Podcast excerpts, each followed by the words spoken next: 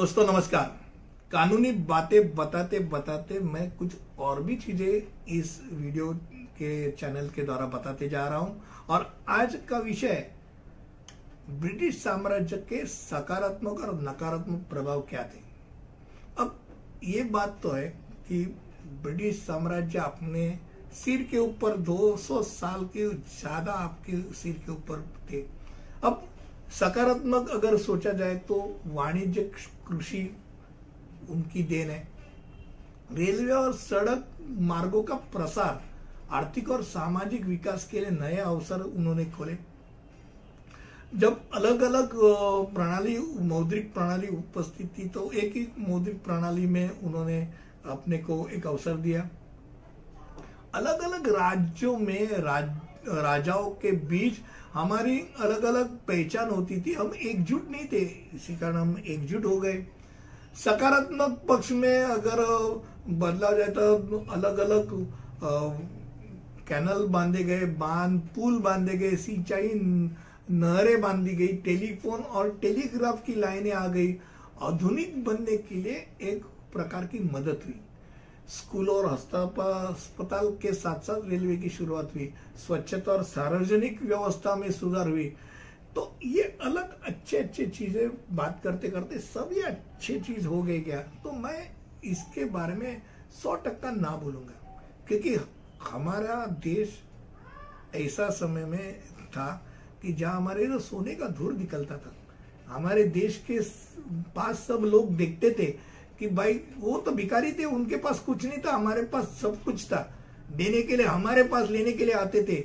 अब बुद्धि थी, हमारे यहाँ से तो विश्व विद्यालय था। हमारे इधर पैसा ही पैसा था। हमारे व्यापार थे, हमारे व्यापारी यहाँ से नाव लेके जाते थे अफ्रीका और अलग अलग देशों में व्यापार बढ़ाने के उद्देश्य से। हमारे इधर क्या क्या हुआ? ब्रिटिश सरकार ने आके सब एक एक करके व्यवसाय को मार दिया। भिखारी बना दिया, मार दिया, व्यवसाय को मार दिया, और हमको उनके ऊपर निर्भर बनाने के लिए उन्होंने कोशिश कर ली। यानी कच्चे माल को लेने के लिए और उसके पके हुए माल को बेचने के लिए लेन देन के लिए रेलवे और जो अलग अलग व्यवस्थाएँ की गई, उनके कारण कर ली, उनके बेनिफिट के लिए की, अपने बेनिफिट के लिए नहीं की। अब ये जो चीज़ थी, ये हंड्रेड परसेंट है कि हमारा देश 200-300 साल पहले, अब सोचा जाए तो उनकी पर कैपिटल इनकम बहुत थी। हमारी जब स्वतंत्र मिलने के बाद तो हमारी पर कैपिटल इनकम पंद्रह तक की थी। बहुत कम हो गई थी। अब ये सब बातें करते करते अब ये हम बोलेंगे कि उन्होंने भारतीय रेलवे, भाई रेलवे तो वैसे भी आती। जापान तो किसी के साम्राज्य का भाग नहीं था, रेलवे उनके इधर भी अच्छी है। सेनाएँ की बात करें, सेनाएँ तो उनके कारण अच्छे अच्छे होते। हमारे इधर तो सेना के इतिहास है। इतने बड़े बड़े युद्ध हुए, जहाँ लाखों के नहीं गुजर गए। हमारे इधर घोड़ों की सेना थी हथियों की भी थी, तोफों की सेना रखी जाती थी। अब समाज सुधार की बात करेंगे तो हमारे इधर हमारे पास युगों का इतिहास है, जहाँ की लड़कियाँ भी बहुत सारी वैदिक अभ्यास करती थी। भारत का सर्वेक्षण की अगर बात करें तो इन्होंने सर्वेक्षण के लिए उपयुक्ता दी।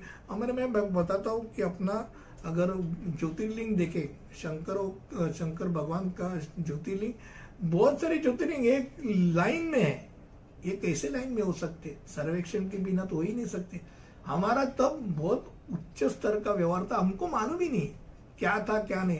हमारे इधर वेद अभ्यास, आज हमारे इधर के वेद प्रदेश में सीखे जाते और वहाँ से लोग बताते बहुत सारी चीज़ ऐसी है कि हम बहुत अग्रेसर थे और ब्रिटिशों ने हमको एक एक करके हमको क्या किया? हमको कम करते गए।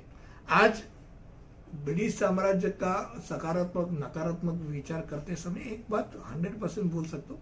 ये जाते जाते हमको थैंक यू और सॉरी सिखाते गए। यानी अंग्रेज़ी सिखा गए। तो अंग्रेज़ी सिखाते गए, मान लेता हूँ, जब जर्मन और जापान ने तो अपनी भाषा रख के भी उन्होंने प्रगति की है।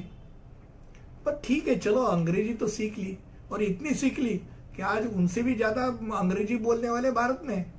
अब भारत में अंग्रेज़ी में कोई शब्द का उल्टा पुल्टा अर्थ हो गया तो उनको ही जग मार के उनको उनके डिक्शनरी में डालना पड़ता है। इतना अंग्रेज़ी बोलने वाले भारत में है।